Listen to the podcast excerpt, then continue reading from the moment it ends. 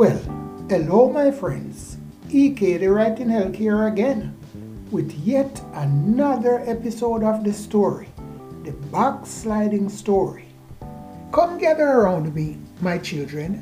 Join in as we try to dish out some food for your thoughts and water for your mind. Or maybe just a little something for you to stick around there where you already are and continue to walk with the blind like some folks have been known to be doing, like like all of the times. Or maybe maybe we could tickle your funny bone so that you can laugh until you pop out from behind. Yeah, yeah man, maybe we could do that one. As for me, I've got a little thing to say to you and me. Yes, to us as people. And you had better listen up. Yes, man. I intend to come and find you and bring you into the conversation, kicking and screaming if needs be. Yes, man. Well, why not make it a habit to up on over to Inky I Talk, Storytellers Podcast, and check it out. You'll see. Backsliding is a detailed account of how one very church person, some even say overchurched, how this one very overchurched person was to get himself kicked out of the black Christian church. And for what? Bring your best here and come. Come join us for yet another episode of the story. A story called Backsliding Chicken Soup from Heaven for What Ails the People. But first, here's a message from our sponsor.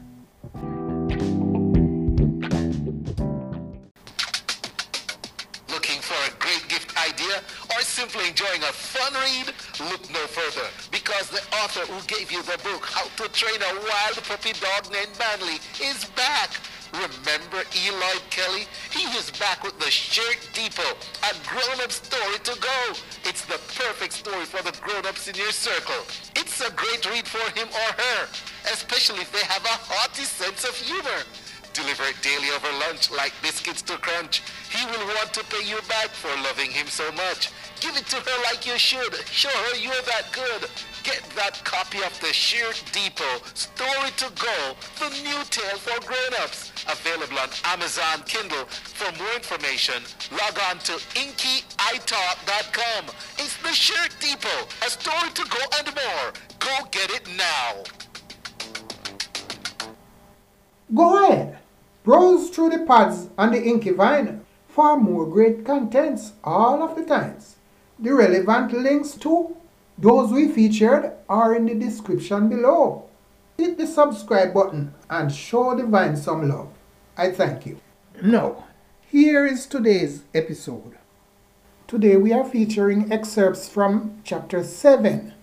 This is chapter 7b, and it goes something like this.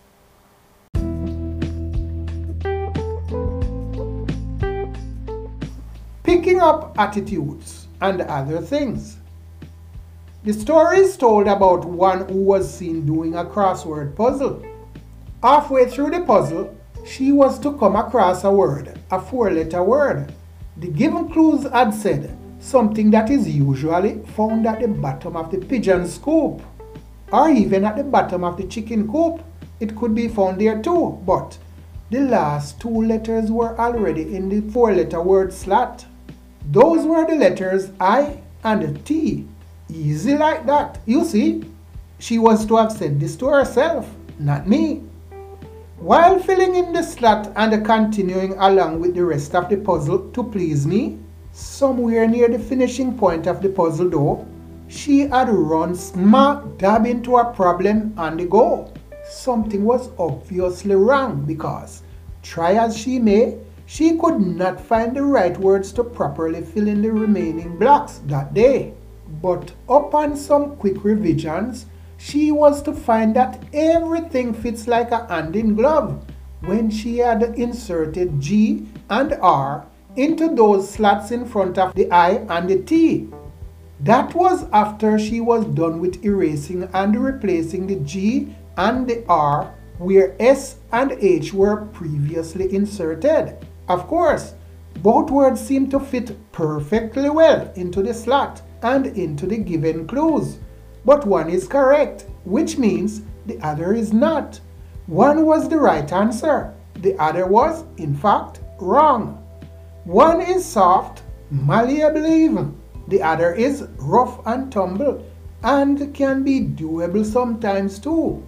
One is tender and cushy, the other is hard and coarse. More or less like some of us are, of course. Yeah, that would be us. This motley fool, even, and the decorous. This soft one, anything soft, can seem so very attractive, lovable to some, maybe, apparently easy to work with, inviting and friendly. The hard ones, though, not so much so. One may add a little soft powder to the hard one, throw in bits and pieces of strong metals such as steel here and there, add water and mix well, and one could probably build something strong and durable as well, like something that will be able to last for decades, centuries even. But what can one do with the other mushy stuff? Not very much. So stay away from it. Or you might wake up somewhere down the road 10,000 years from now to find the overload, like finding that you are full of it, still full of that soft, mushy stuff of sh. If one, under those same circumstances, should somehow manage to live and survive that long. So, of those two things that are there at the bottom of the pigeon scoop, which one do you want when you reach in there for the poo? No, leave it as is and go. Get something while you are in there though. Whatever you do, get something. Then get your assuming bits and pieces out of there again. Pieces such as your arm along with that other piece. If you had stuck it in there too for long. Like this. Long time no see you, buddy. Let's go to the feast, cuddly. Whatever it is though, get it back out of there and get on with the business of life, living with what you had fished out when you did reach in there that night. I became aware of some things early in my life. Well, early is relative here. Let's say earlier.